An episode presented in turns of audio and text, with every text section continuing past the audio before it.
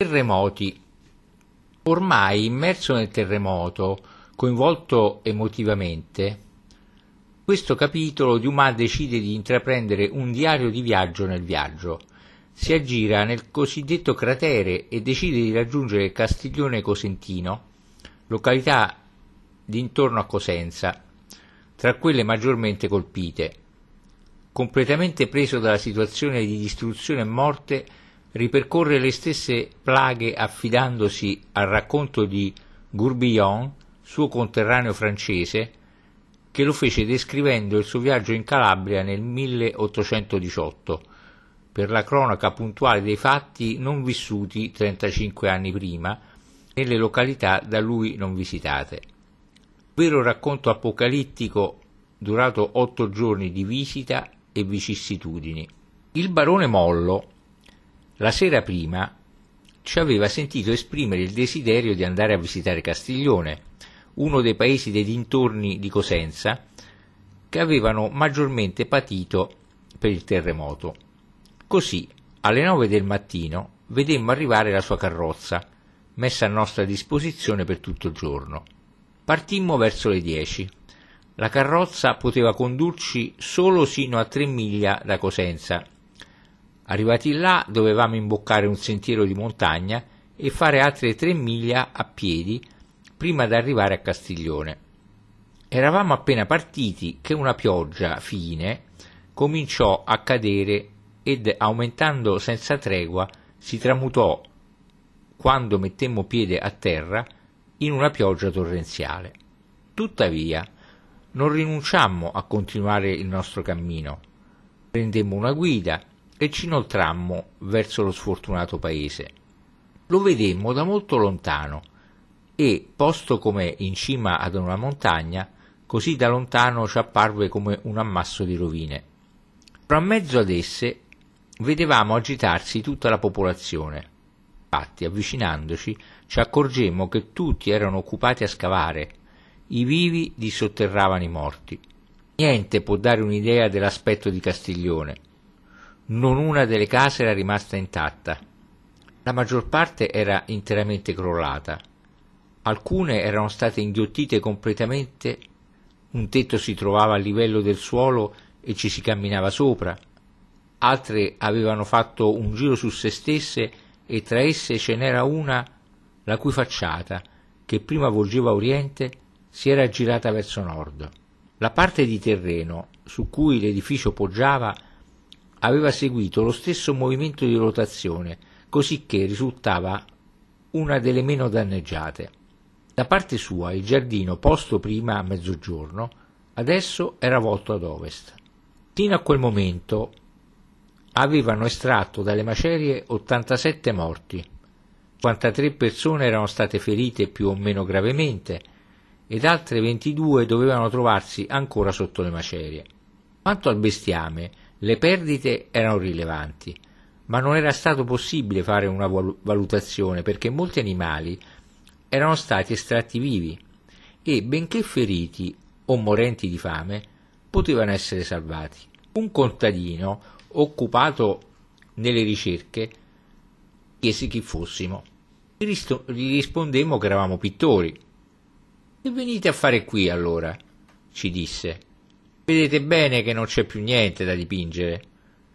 I particolari dei diversi avvenimenti che provoca il terremoto sono talmente vari e spesso così incredibili che esito a raccontare tutto ciò che mi dissero e preferisco riferirmi alla relazione ufficiale che il signor Gourbillon fece della catastrofe di cui era stato testimone oculare.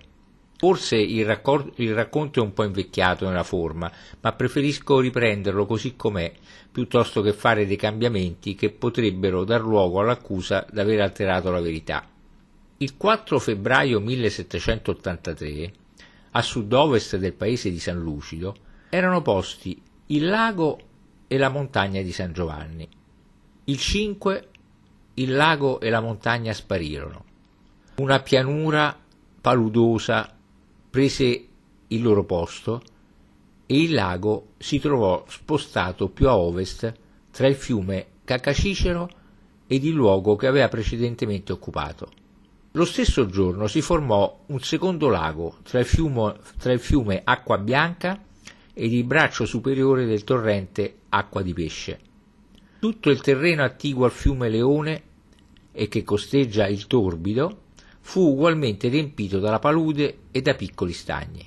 La bella chiesa della Trinità a Mileto, che dista circa 4 miglia da Monteleone ed è una delle città più antiche delle due Calabrie, il 5 febbraio si inabissò all'improvviso in modo tale che si poteva vedere solo la guglia del campanile. Fatto ancora più inaudito è che tutto quel vasto edificio fu inghiottito dalla terra senza nessuna che nessuna delle sue parti sembrasse aver subito il minimo spostamento. Profondi abissi si aprirono su tutta l'estensione della strada che, tracciata sul monte Lachè, conduce a Ierocrane.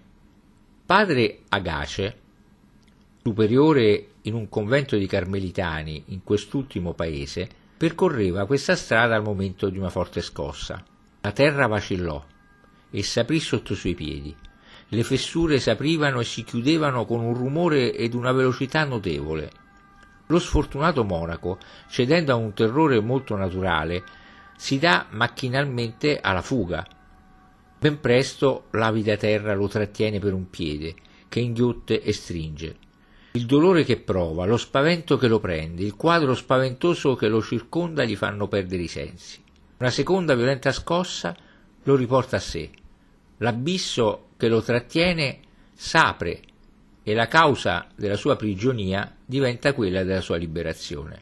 Tre abitanti di Soriano, Censo Greco, Paolo Velia e Michele Roviti, percorrevano i dintorni di questa città per visitare il luogo dove altre undici persone erano state miseramente inghiottite la sera prima. Quel luogo giaceva sulla sponda del fiume Cariddi. Sorpresi anch'essi da un nuovo terremoto, i primi due riescono a scappare. Il solo Roviti è meno fortunato degli altri, cade con la faccia a terra e questa cede sotto di lui. Ora lo attira nel suo ventre, ora lo rigetta fuori. A metà immerso nelle acque fangose d'un terreno diventato d'un tratto acquatico, l'infelice è a lungo sballottato dalle onde terracquee che alla fine lo scagliano a una grande distanza, orribilmente martoriato ma ancora vivo. Il fucile che aveva con sé fu trovato otto giorni dopo presso il nuovo letto che il fiume Cariddi si era aperto, in una casa della stessa città, che, come tutte le altre, era stata distrutta da cima a fondo, un tugurio in cui erano racchiusi due maiali, fu il solo a resistere alla rovina comune. 32 giorni dopo il terremoto, il loro rifugio fu scoperto in mezzo alle rovine e con grande stupore degli operai i due maiali apparvero sulla soglia del luogo che li aveva protetti. Durante quei 32 giorni non avevano mangiato niente e l'aria indispensabile alla loro esistenza era dovuta passare attraverso fessure impercettibili. Gli animali erano barcollanti sulle loro gambe e d'una magrezza impressionante. Rifiutarono dapprima ogni tipo di cibo e si lanciarono così avidamente sull'acqua che presentarono loro come se avessero temuto d'esserne ancora privati. 40 giorni dopo erano ridiventati tanto grassi come lo erano prima della catastrofe, in cui avevano rischiato di perire. Li uccisero tutti e due, benché, in considerazione del ruolo che avevano avuto in quella grande tragedia, forse avrebbero dovuto avere salva la vita. Sul pendio di una montagna che porta, o meglio, portava alla cittadina da cena, un dirupo immenso e scosceso s'aprì improvvisamente su tutta la strada che va da Santo Stefano del Bosco alla stessa cittadina. Fatto molto importante e che sarebbe dovuto bastare in qualsiasi altra parte per modificare i piani ordinari di costruzione degli edifici pubblici in un paese che, come questo, è incessantemente esposto ai terremoti, è che nel pieno dello svolgimento generale tre vecchie case di forma piramidale furono i soli edifici che restarono in piedi. La montagna è attualmente una pianura. Le rovine del borgo di Carida e quelle dei due paesi di San Pietro e Crepoli presentano un fatto altrettanto straordinario. Il terreno dei tre diversi luoghi è oggi molto al di sotto del precedente livello. Su tutta l'estensione del paese distrutto dal terremoto si notarono, senza car- capirne la causa, delle figure simili a dei cerchi impresse nel terreno. I cerchi erano generalmente grandi quanto le piccole ruote di una carrozza. Erano scavati in forma di spirale ad 11 o 16 pollici di profondità e non mostravano alcun segno del passaggio delle acque, che indubbiamente li aveva formati, fuorché una specie di tubo o conduttura quasi impercettibile e spesso impossibile da vedere, che ne occupava il centro. Quanto alla natura delle acque in oggetto, scaturite tutto a un tratto dal ventre della terra, la verità è nascosta nella moltitudine di congetture e dei diversi rapporti. Alcuni pretendono che le acque bollenti scaturirono dal fondo dei crepacci e citano parecchi abitanti che portano ancora i segni delle ustioni che esse provocarono. Altri negano che ciò sia vero e sostengono che le acque erano invece fredde e talmente pregne di un odore solforoso che l'aria stessa ne fu a lungo infettata. Infine, alcuni smentiscono l'una e l'altra asserzione e non vedono in esse che normali acque di fiumi e di sorgenti. Del resto i diversi rapporti possono essere ugualmente veri in relazione ai luoghi in cui le diverse asserzioni furono fatte, poiché il suolo della Calabria racchiude effettivamente questi tre tipi d'acqua. La città di Rosarno fu interamente distrutta. Il fiume che la attraversava presentò un fenomeno straordinario. Al momento della scossa che investì la città, il fiume, molto grosso e rapido in inverno, cessò d'un tratto di scorrere. La strada che andava da questa città a San Fili sprofondò su se stessa e diventò un terribile precipizio. Le rocce più scoscese non sfuggirono agli sconvolgimenti della natura. Quelle che non furono completamente abbattute sono ancora tagliuzzate da tutte le parti e fitte di lunghe fessure come se fossero state tagliate volutamente con uno strumento tranciante. Alcune sono, per così dire, squarciate da cima a fondo e si presentano all'occhio stupito come delle viuzze scavate nello spessore della montagna. A Polistena due donne erano nella stessa stanza al momento in cui la casa crollò. Erano due madri. L'una aveva accanto a sé un bambino di tre anni, l'altra allattava ancora il suo. Molto tempo dopo, quando cioè la costernazione e la rovina generale permisero di scavare tra le macerie, i cadaveri delle due donne furono trovati in una sola e stessa posizione. Tutte e due erano in ginocchio, curve sui loro bambini, teneramente stretti nelle loro braccia, ed il seno che li proteggeva li schiacciò tutti e due, senza separarli da sé. Quattro cadaveri furono disseppelliti soltanto l'11 marzo seguente, cioè 24 giorni dopo l'avvenimento. Quelli delle due madri erano coperti di lividi, quelli dei bambini erano dei veri scheletri. Più fortunata delle due madri, una vecchia fu tirata fuori dalle rovine della sua casa sette giorni dopo. La trovarono svenuta e quasi morente. La luce del giorno le dette subito fastidio. Dapprima rifiutò ogni, ogni tipo di cibo e si riprese solo dopo aver bevuto. Interrogata su che cosa avesse provato, disse che per parecchi giorni la sete era stata il suo tormento più crudele in seguito era caduto in uno stato di torpore e di insensibilità totale, condizione che non le permetteva di ricordare ciò che aveva provato, pensato o sentito. Una scoperta ancora più sensazionale fu quella di un gatto ritrovato 40 giorni dopo sotto le macerie della casa di Don Michele Pilogallo. Il povero animale fu ritrovato steso al suolo in uno stato di abbattimento e di calma. Come i maiali di cui ho parlato prima, era in uno stato di magrezza estrema, barcollante sulle zampe, timido, spaurito e privo completamente della sua abituale vivacità. si notò in lui lo stesso disgusto per il cibo e la stessa propensione per ogni tipo di beveraggio. Riprese a poco a poco le forze e appena poté riconoscere la voce del padrone mi agolò debolmente ai suoi piedi, forse per esprimergli il piacere che provava a vederlo. La città di Cinque Fronti, così chiamata dalle cinque torri che si elevano fuori dalle sue mura, fu anch'essa distrutta completamente. Chiesa, case, piazze, vie, uomini, animali, tutto perì, tutto scomparve, tutto affondò d'improvviso a parecchi piedi sottoterra. L'antica Tauranium, oggi Terranova, patì su di sé tutti i disastri comuni. Il 5 febbraio, a mezzogiorno, il cielo si coprì completamente di nuvole spesse e scure che planavano lentamente sulla città e che un forte vento di nord-est avrebbe ben presto dileguato. Si videro gli uccelli volare qua e là, come se avessero perso la loro via. Gli animali domestici furono colpiti da un'agitazione notevole. Alcuni scappavano, altri restavano immobili al loro posto come colpiti da un segreto terrore. I cavalli nitrivano e tremavano sulle loro gambe e le scostavano l'una dall'altra per evitare di cadere. Cani e gatti si incurvavano su se stessi e si rannicchiavano ai piedi dei loro padroni. Tanti tristi presagi, tanti segni strani avrebbero dovuto svegliare i sospetti e il timore dell'animo degli sfortunati abitanti ed indurli alla fuga. Il loro destino decise diversamente. Ognuno restò in casa senza evitare né prevedere il pericolo. In batter d'occhio la terra, ancora tranquilla, vacillò sulla sua base. Un lungo e sordo brontolio sembrò uscire dalle sue viscere.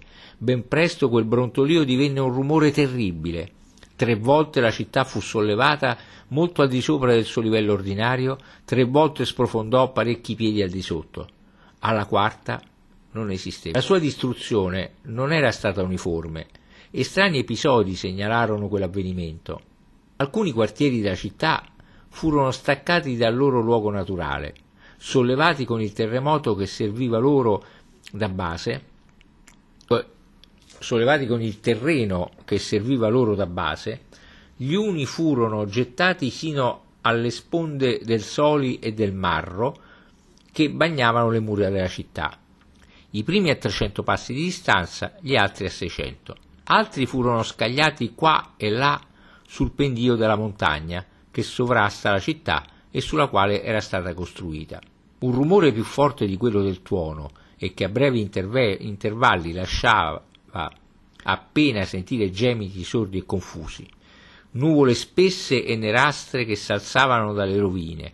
Tale fu l'effetto generale di quel vasto caos, in cui la terra e la pietra, l'acqua ed il fuoco, l'uomo e la bestia furono gettati insieme alla rinfusa, confusi e annientati. Piccolo numero di vittime sfuggì, pertanto, alla morte.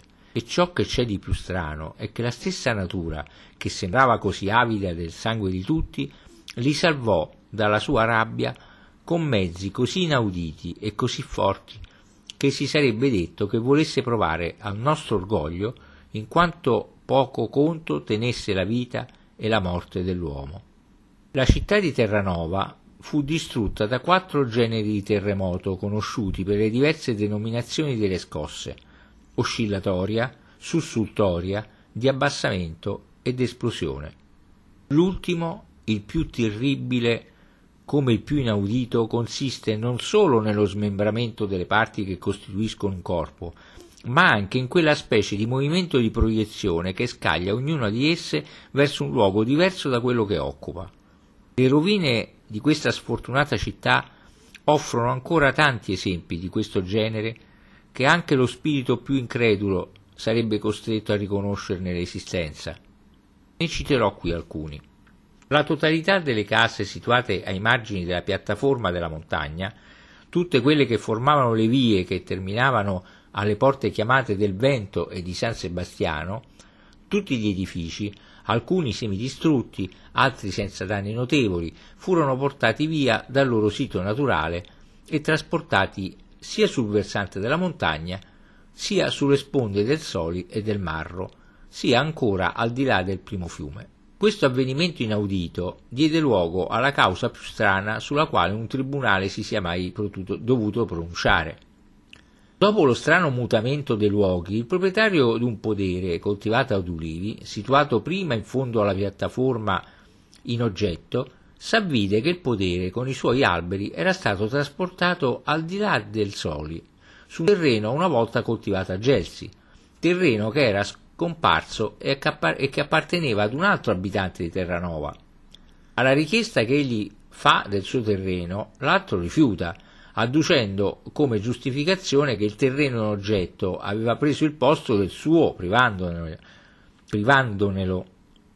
Il problema, così nuovo e così difficile da risolvere, per il fatto che niente poteva provare in effetti che la scomparsa del, so, del sottosuolo avesse avuto l'effetto della caduta e della presa in possesso del suolo superiore, non poteva essere risolto, come è chiaro, che con un accomodamento reciproco furono nominati degli arbitri e il proprietario del terreno usurpatore fu tenuto a dividere le olive con il padrone del, terreno, usurpato.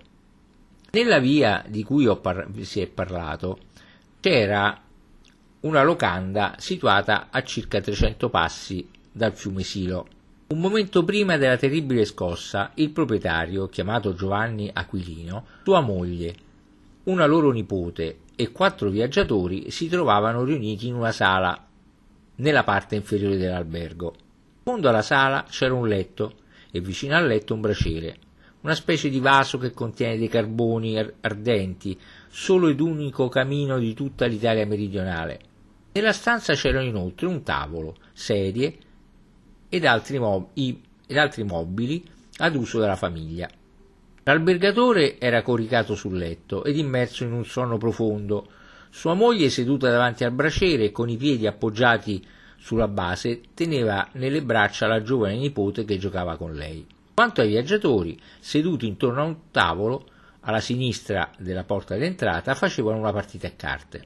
Queste erano le diverse occupazioni delle persone e la disposizione della scena, quando, in meno tempo di quanto ne serve per dirlo, palcoscenico e attori cambiarono posto. Una scossa violenta porta via la casa dal suolo, che le fa da base, e la casa, l'ospite, la moglie, la nipote e i viaggiatori sono d'improvviso lanciati al di là del fiume. Un abisso appare a loro. Appena quell'enorme ammasso di terra, di pietre, di materiali e di uomini cadde dall'altra parte del fiume scavandosi nuove fondamenta, l'edificio diventò un groviglio confuso di rovine. La distruzione della sala principale presentò particolarità notevoli. Il muro contro il quale era appoggiato il letto crollò verso la parte esterna. Quello dalla parte della porta, di fronte al letto, si piegò dapprima su se stesso verso l'interno, poi come l'altro cadde verso l'esterno. Lo stesso effetto fu prodotto dalle pareti nel cui angolo si trovavano i quattro giocatori, che ormai non giocavano più. Il tetto fu come per incanto lascia- lanciato ad una distanza più lontana della stessa casa. Una volta sistematisi sul nuovo sito e completamente libera di tutte le macerie che ne nascondevano l'effetto, la macchina ambulante presentò una scena nel contempo curiosa ed orribile. Il letto era allo stesso posto ed era sprofondato su se stesso. L'albergatore s'era svegliato e credeva di dormire ancora. Durante lo strano viaggio, che non arrivava neanche a immaginare, sua moglie, credendo che fosse solo il braciere a scivolare sotto i suoi piedi, s'era abbassata per trattenerlo, e tale azione era stata probabilmente la sola ed unica causa della sua caduta sul pavimento. Appena si rialzò e s'accorse, attraverso la porta, degli oggetti dei luoghi nuovi, credette di sognare e poco mancò che diventasse pazza. Quanto alla nipote, abbandonata dalla zia nel momento in cui si abbassava, corse completamente smarrita verso la porta, che, cadendo nel momento in cui lei raggiungeva la soglia, la stessa cosa avvenne per i quattro viaggiatori. Prima ancora che avessero il tempo d'alzarsi al loro posto, restarono uccisi. Cento testimoni oculari di questa inaudita catastrofe vivono ancora nel momento in cui vi scrivo. Il verbale da cui è tratto questo racconto fu redatto qualche tempo dopo sul posto e confermato dalle dichiarazioni dell'albergatore e sua moglie che certamente vivono ancora. Gli effetti inauditi del terremoto per esplosione non si fanno sentire solo edifici, sui soli edifici. I fenomeni che producono nei confronti degli stessi uomini non sono né meno forti né meno sorprendenti. E ciò che vi è di strano è che questa particolarità, che in qualsiasi altra circostanza è causa immediata della perdita delle abitazioni degli uomini, diventa talvolta la sorgente di salvezza delle une e degli altri. Il medico della stessa città, il signor Abate Taverna, abitava in una casa a due piani, situata nella via principale, vicino al convento di Santa Caterina. Questa casa cominciò a tremare. In seguito vacillò, poi i muri, il tetto i pavimenti si sollevarono, s'abbassarono ed infine furono scagliati fuori dal loro posto naturale. Il medico, non riuscendo a stare in piedi, cerca di fuggire, ma cade svenuto sul pavimento. In mezzo allo sconvolgimento generale cerca invano la forza necessaria per osservare ciò che gli succede attorno. Tutto ciò di cui si ricordò in seguito è che cadde con la testa in giù nel baratro che s'era aperto sotto di lui e che restò sospeso con le cosce strette tra due travi. Proprio nel momento in cui, coperto dalle macerie della sua casa in rovina, stava per essere soffocato dalla polvere che gli cadeva addosso da ogni parte, un'oscillazione contraria a quella di cui era rimasto vittima, allargando le travi che lo bloccavano, le solleva ad una grande altezza e le scaglia insieme a lui in una scarpata formatasi dalle macerie ammucchiate davanti alla casa. Lo sfortunato medico ebbe tuttavia violente contusioni e fu preda di un terrore facile da immaginare. Un'altra casa della stessa città fu teatro di una scena ancora più sorprendente e più tragica, che, grazie alle circostanze, non ebbe una conclusione più funesta. Don Francesco Zappia e tutta la sua famiglia restarono come imprigionati nell'angolo di una stanza di questa casa, a causa della caduta improvvisa del soffitto e delle travi. L'ambiente che proteggeva ancora i loro giorni era così stretto che diventava anche impossibile respirarvi l'aria necessaria alla vita, oppure forzarne i muri artificiali. La morte, una morte tanto lenta quanto spaventosa, fu dunque per qualche tempo l'unica speranza della famiglia. Già ognuno lo aspettava con impazienza come il solo rimedio ai suoi mali, quando, improvvisamente, l'avvenimento più felice, come il meno atteso di tutti, mette fine a questa situazione spaventosa. La violenta scossa rompe i muri della loro prigione e sollevandoli con essa li lancia tutti insieme fuori. Nessuno di essi perse la vita. Gli alberi più vigorosi non furono esenti da questa migrazione. L'esempio seguente ne fa fede. Un abitante del borgo di Molo, Molochiello, chiamato Antonio Avati, sorpreso dal terremoto nei dintorni della stessa città, si rifugia sopra un castagno di una grandezza e un'altezza notevoli. Vi si è appena sistemato che l'albero viene violentemente scosso, provvisamente strappato dal suolo che copre le sue enormi radici, viene lanciato a due o trecento passi di distanza dove si scava un altro letto, mentre il povero contadino fortemente aggrappato ai suoi rami, viaggia e conclude con esso il suo viaggio. È un fatto pressappoco simile e anche se avvenuto in un'altra epoca, merita di essere aggiunto agli esempi precedentemente citati dei terremoti per esplosione. Questo fatto si trova descritto in una vecchia relazione del 1659.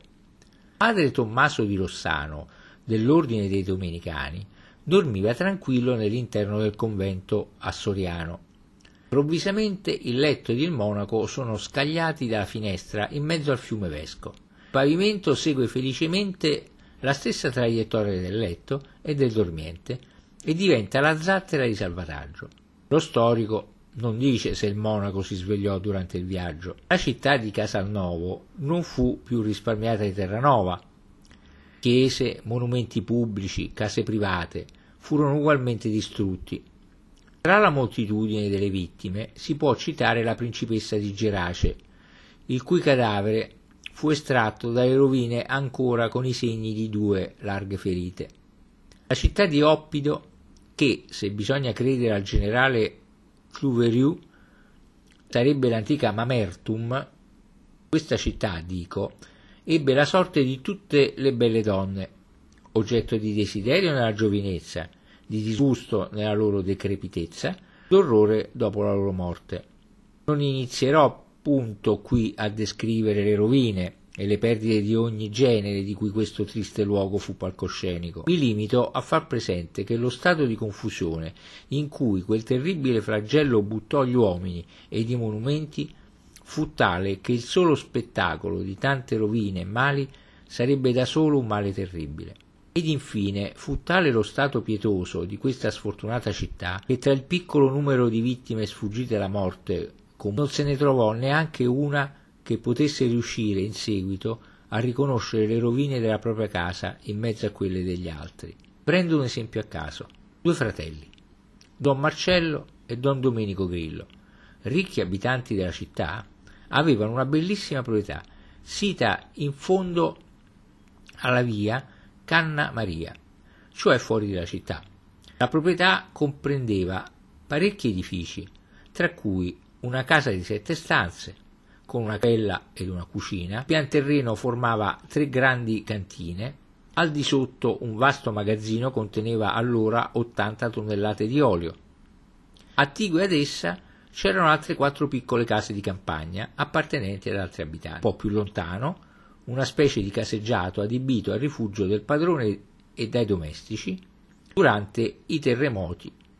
Il caseggiato era composto di sei stanze elegantemente ammobiliate. Più discosta, infine, trovava un'altra casetta con una sola stanza da letto e con un salone di una lunghezza immensa e largo altrettanto. Tale era ancora la situazione dei luoghi in oggetto prima del 5 febbraio. Al momento stesso della scossa, ogni specie di vestigia di tante case diverse, di tanti materiali, di mobili comuni e di lusso, era sparito. Tutto, compreso lo stesso suolo, aveva cambiato aspetto e posto.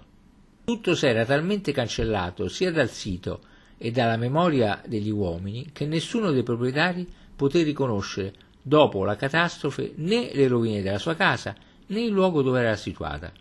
La storia dei disastri di Sitizzaletto offre i due pa- episodi seguenti.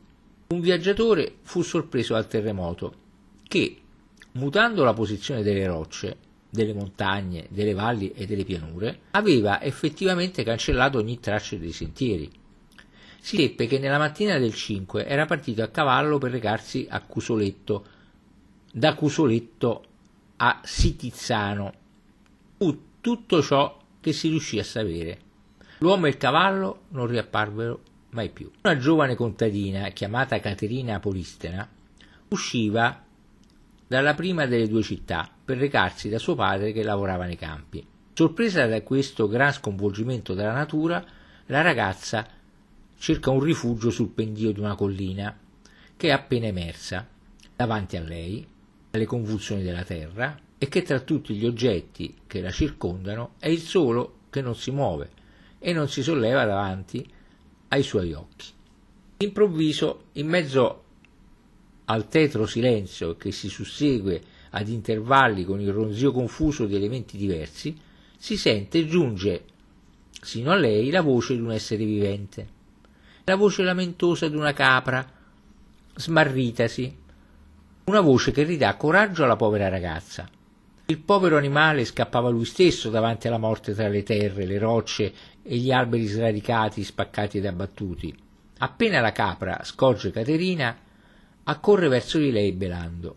La sfortuna unisce gli esseri e cancella anche i segni più visibili della specie ed avvicinando gli uomini alla bestia li mette insieme contro di essa con l'aiuto della ragione e dell'istinto. La capra, già meno timorosa alla vista della giovane contadina, le si avvicina. Quest'ultima, da parte sua, vedendola, riprende un po' di coraggio. L'animale riceve con gioia le carezze, Poi, belando, fiuta la fiaschetta che la ragazza tiene in mano. Il linguaggio è espressivo e la ragazza lo capisce. Versa l'acqua nel cavo della mano e dà da bere alla capra assetata. Poi divide con lei metà del suo pane oscu- scuro. Finito il pasto, tutte e due più forti, più fiduciose, si rimettono in viaggio. La capra davanti come una guida protettrice. Tutte e due vagano a lungo tra le rovine della natura senza una meta definita, superando le rocce più scoscese, aprendosi un passaggio nelle vie più difficili. La capra, fermandosi ogni volta che la stanchezza trattiene la ragazza lontana da lei e permettendole di raggiungerla, guidandola con i suoi belati. Infine, tutte e due, dopo parecchie ore di marcia, si ritrovano in mezzo alle rovine o piuttosto sul suolo sconvolto e nudo della città che ha cessato d'esistere. La cittadina di Seido fu anch'essa distrutta e diventò teatro dei più spaventosi avvenimenti. Minacciati dalla caduta della loro casa vacillante, Don Antonio Ruffo e sua moglie dimenticano se stessi per pensare solo alla loro, alla loro figlia, una bambina in tenera età. Precipitano verso la sua culla, la stringono al loro petto e cercano di scappare fuori dalla casa che sta per crollare. In mezzo ad un mucchio di macerie raggiungono la porta, ma nel momento in cui raggiungono la soglia la casa cade e qualche giorno dopo, scavando tra le rovine per estrarre i cadaveri, si scoprì che la bambina non era ancora morta. Fu con grande difficoltà che la tolsero dalle braccia del padre e della madre, che erano stretti insieme per cercare di proteggerla, e che effettivamente, esponendosi essi stessi ai colpi, le avevano salvato la vita. Ragazza vive ancora oggi, è sposata e ha dei bambini. Al centro di un piccolo villaggio chiamato La Canturella, non lontano da San Procopio, si innalza una vecchia torre protetta da una recizione in legno. Tutta la parte superiore della torre crollò di colpo sul terreno. Quanto alle fondamenta, dapprima sollevate e poi ributtate su se stesse, furono scagliate a più di 60 passi di distanza.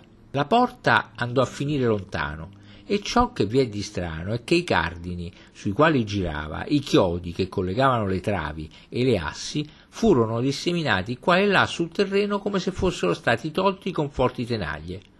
Provino a spiegare i fisici questo fenomeno se vi riescono. Un'altra città, chiamata Seminara, fu un esempio ben evidente dell'insufficienza di tutte le precauzioni prese dall'uomo contro la forza degli elementi che crede di poter dominare mentre ne è dominato. Tutte le case di questa città, una delle più opulente di tutta la Calabria, erano costruite in legno. I muri interni erano costruiti con giunchi strettamente uniti e coperti da una mano di stucco e di gesso, che, senza nulla togliere all'eleganza, dava proprio una solidità sufficiente alla sicurezza degli abitanti.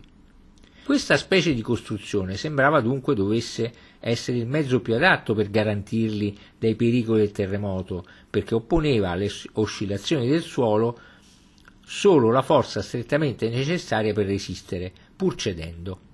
Inutile progetto dell'uomo contro un potere incalcolabile. Terra s'agitò Semin- e Seminara fu distrutta. Sarebbe anche detto che la natura si compiacque a combinare e a variare i suoi orribili giochi. La parte montagnosa diventò una vallata profonda ed il quartiere più basso formò un'alta montagna in mezzo alle mura cittadine. Alla porta di una casa di questa città si trovava una macina di mulino il caso aveva fatto crescere al centro della macina un arancio enorme. I proprietari della casa avevano l'abitudine di venirsi a sedere d'estate in quel luogo e la macina in oggetto, sostenuta da un enorme pilastro di pietre, era circondata da una panca simile. Al momento della scossa del 5 febbraio, i rami dell'arancio diventarono il riparo di un uomo che, fuggendo spaventato, vi si rannicchiò. Il pilastro, la macina, la panchina, l'albero e l'uomo furono sollevati e portati via ad un terzo di lega da quel posto. La distruzione di Bagnara presenta ai filosofi ed ai naturalisti dei fatti meno sorprendenti forse, ma non meno interessanti. Durante quegli sconvolgimenti della terra, le sorgenti di tutte le fontane si inaridirono immediatamente. Gli animali più selvaggi furono colpiti dal tale terrore che un cinghiale, scappato dalla foresta che si trovava sopra la città, si lanciò deliberatamente dall'alto di una roccia scoscesa in mezzo alla via pubblica. Infine si notò che, per una scelta certamente inspiegabile, la natura si divertì a colpire soprattutto le donne e tra le donne particolarmente le giovani. Solo le vecchie si salvarono e sopravvissero a quella catastrofe. Tali sono i dati principali dell'avvenimento, tale fu la situazione delle vittime, tale la distruzione fatale che colpì le Calabrie, tale è infine dopo 35 anni di calma, lo stato in cui il paese si trova ancora oggi. Riprende ora il diario di Dumas.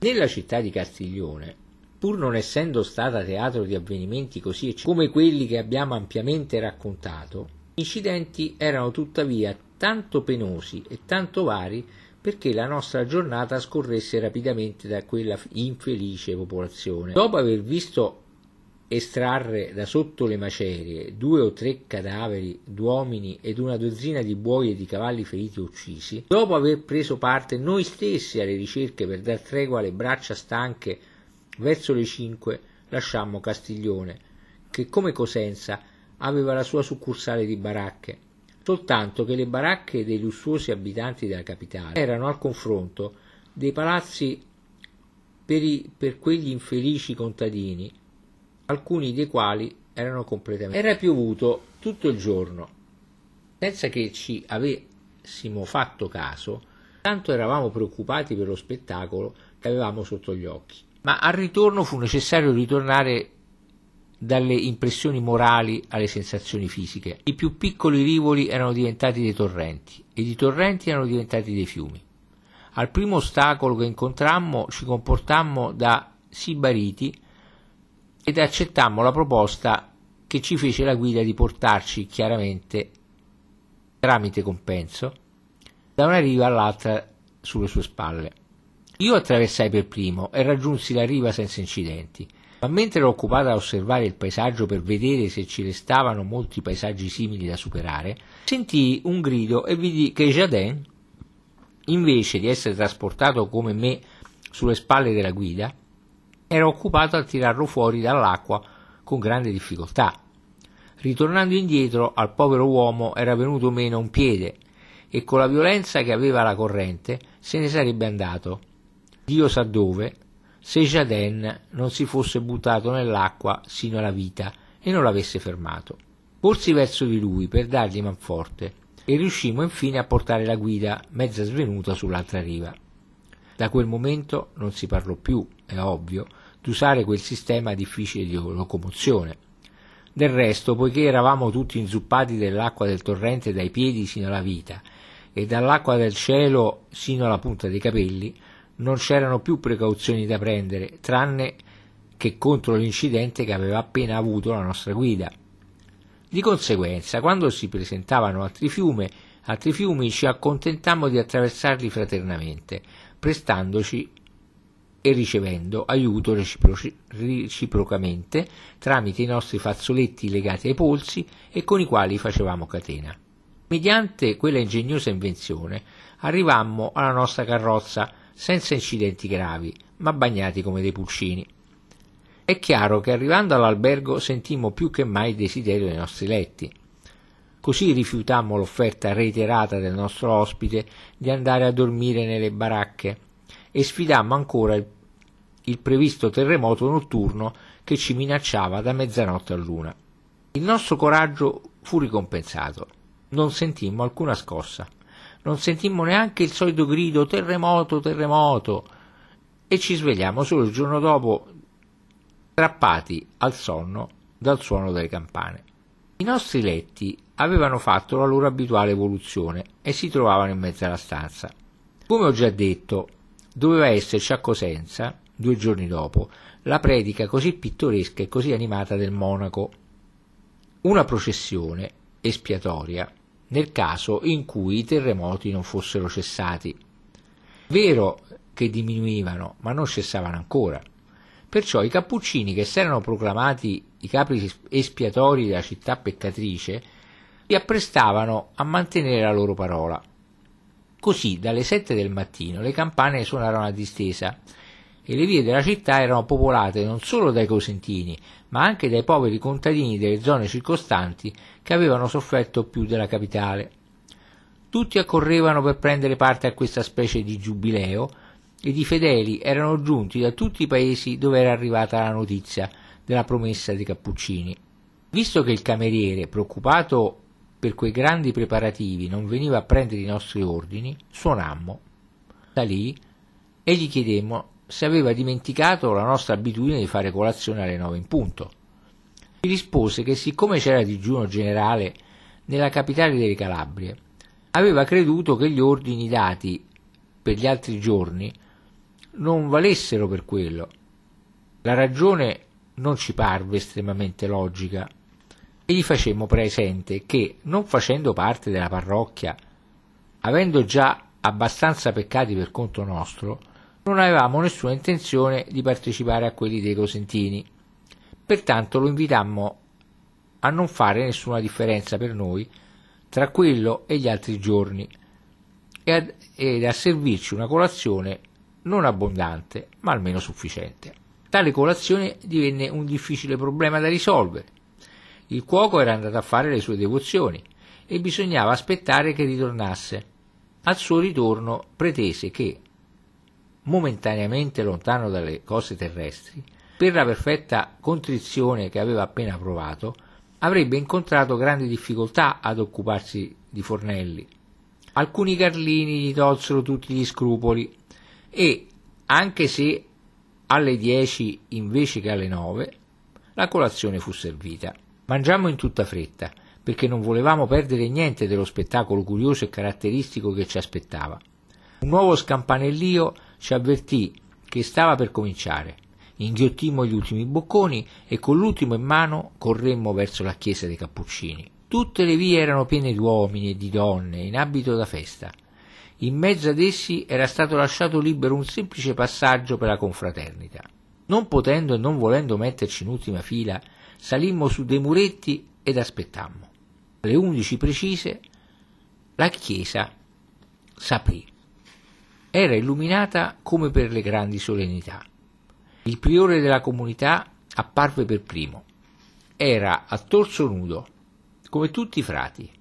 Camminavano ad uno ad uno e ciascuno aveva man- nella mano destra una corda munita di nodi. Tutti cantavano il miserere. Alla loro vista un grande brusio si levò dalla folla. Erano esclamazioni di dolore, slanci di contrizione e mormorii di riconoscenza. D'altronde c'erano padri, madri, sorelle che tra i 30 o 40 monaci riconoscevano i loro parenti e li salutavano, se così si può dire, con un grido familiare. Ma fu ancora peggio quando, appena scesi dai gradini della chiesa, li vedemmo sollevare la corda nodosa che tenevano nella mano destra e colpire, senza interrompere i loro canti, ognuno sulle spalle di colui che lo precedeva, e ciò non con un simulacro di flagellazione, ma più non posso, con tutte le forze che ognuno aveva in corpo. Allora le grida, i clamori ed i gemini raddoppiarono. Tutti i presenti caddero in ginocchio percuotendo la terra con la fronte. Gli uomini urlavano, le donne mandavano gridi e non contente di imporre ad esse stesse la penitenza, frustavano senza tregua i loro sfortunati bambini, che erano venuti così come si va ad una festa e che in quel modo pagavano il loro contributo d'espiazione per i peccati commessi dai loro genitori. Era una flagellazione universale che si estendeva da un vicino all'altro e si trasmetteva in modo quasi elettrico e durante la quale solo con molta difficoltà riuscimmo ad impedire ai nostri vicini di coinvolgersi attivamente e passivamente. La processione passò davanti a noi, avanzando lentamente, sempre cantando e frustando senza tregua. Rivedemmo il predicatore della domenica precedente che compiva, con gli occhi rivolti al cielo, il suo ufficio di battente e battuto, solo che colui che lo seguiva e che lo frustava, certamente per sua richiesta, aveva inserito nella sua corda, oltre ai nodi generalmente adottati, dei grossi chiodi che, ad ogni colpo che riceveva l'infelice monaco, lasciavano sulle spalle una traccia di sangue. ma tutto ciò non sembrava avere su di lui nessuna influenza, tranne quella di immergerlo in un'estasi più profonda. Per quanto grande fosse il dolore che doveva sentire, la sua fronte non faceva una piega e la sua voce restava sempre più alta delle altre. Tre volte correndo, subito dopo la processione, che la processione era passata, attraversando le vie adiacenti, riuscimmo a ritrovarla nel suo nuovo passaggio. Tre volte di conseguenza assistemmo a quello spettacolo ed ogni volta la fede ed il fervore dei flagellanti sembravano essere aumentati. La maggior parte di essi aveva la schiena e le spalle in uno stato pietoso. Quanto al nostro predicatore, la parte superiore del suo corpo era tutta una piaga. Così ognuno gridava che era un uomo santo, che non c'era giustizia se non fosse stato canonizzato immediatamente. La processione, o piuttosto il martirio di quella povera gente, durò tre ore. Usciti alle undici precise dalla chiesa, vi fecero ritorno alle due in punto. Quanto a noi eravamo stupiti di vedere una fede così ardente in un'epoca come la nostra. È vero che la cosa avveniva nella capitale della Calabria, ma la Calabria era rimasta otto anni sotto il dominio francese e avrei creduto che otto anni di nostro dominio potessero essere più che sufficienti per togliere ogni superstizione dalle più profonde radici. La chiesa restò aperta ed ognuno poté pregarvi per tutto il giorno, durante il quale fu sempre piena. Confesso che per mio conto avrei voluto vedere da vicino il monaco, interrogarlo sulla sua vita precedente, sondarlo sulle sue speranze future. Chiesi al padre guardiano se potevo parlargli, ma mi rispose che rientrando s'era sentito male e che dopo essersi ripreso s'era chiuso nella sua cella ed aveva avvertito che non sarebbe sceso al refettorio perché preferiva passare il resto della sua giornata in preghiera.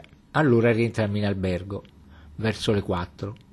Vi ritrovammo il capitano, al quale chiedemmo se avesse preso parte alle devozioni generali, ma il capitano era troppo buon siciliano per pregare per i calabresi. D'altronde pretese che la quantità peccati che si commettevano da parte di Pestum fino a Reggio era così grande che anche se tutte le comunità religiose della terra si frustassero per un anno intero, non toglierebbero ad ogni suddito di Sua Maestà il Re di Napoli la centesima parte del tempo da espiare in purgatorio. Poiché restando più a lungo in mezzo a simili peccatori rischiavamo di essere coinvolti anche noi e di perderci, fissammo per il giorno dopo la nostra partenza. Di conseguenza il capitano partì subito perché, arrivando a San Lucido, trovassimo il nostro visto pronto e niente ritardasse la nostra partenza. Impiegammo la serata a fare una visita al barone Mollo e una passeggiata nelle baracche. Del resto, la potenza di quella legge che si chiama ospitalità è tale in Italia che in mezzo alle disgrazie della città in cui abitava e nelle quali aveva avuto la sua parte, il barone non ci aveva trascurato un solo istante e si era mostrato nei nostri confronti tale e quale sarebbe stato in un periodo calmo e felice. Volli personalmente assicurarmi dell'influenza che la processione espiatoria del giorno prima aveva avuto sul futuro terremoto. Jaden desiderò fare la stessa esperienza. Io dovevo mettere in ordine i miei appunti e lui doveva finire i suoi disegni, perché da una quindicina di giorni eravamo così sfortunati nelle nostre soste che né l'uno né l'altro aveva avuto il coraggio di lavorare. Mezzanotte prendemmo congedo dal barone Mollo. Rientrammo in albergo e per mettere in esecuzione il nostro progetto ci sedemmo ciascuno da un lato del tavolo, dove cenavamo abitualmente. Io con l'albo, lui con la sua cartella e con un orologio in mezzo per non essere sorpresi dalla scossa. Ma la precauzione fu inutile. Passarono, passarono mezzanotte, l'una e le due senza che si sentisse il minimo movimento o il minimo clamore.